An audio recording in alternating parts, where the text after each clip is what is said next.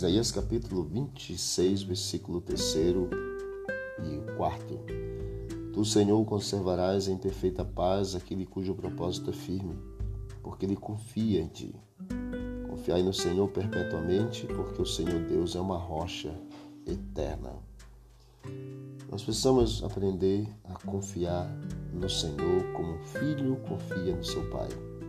Impressionante quando os filhos são bebês pequenos, os pais os seguram com uma mão apenas e eles brincam, riem.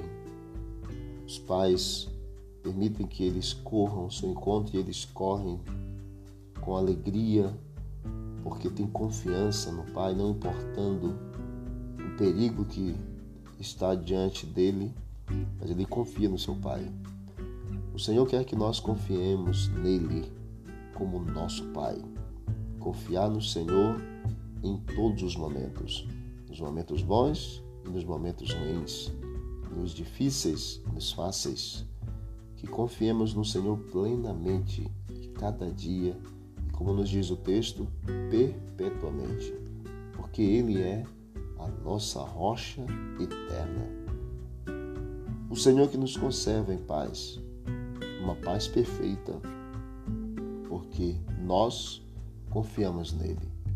Que o Senhor nos ajude a fazermos como salmista, entregarmos ao Senhor, confiarmos nele e permitir que o mais ele faça em cada vida, em todos nós. Que o Senhor nos abençoe e nos ajude e que tenhamos um dia feliz de confiança no Senhor, porque os que confiam no Senhor são como um monte Sião que não se abalam, firmes para sempre. Que Deus te abençoe. Querido Deus, muito obrigado por todas as tuas bênçãos. Nós continuemos confiando em Ti.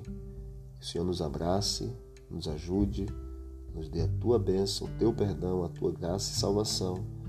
E continue abençoando os amigos e os enfermos, recuperando a saúde e dando a tua bênção.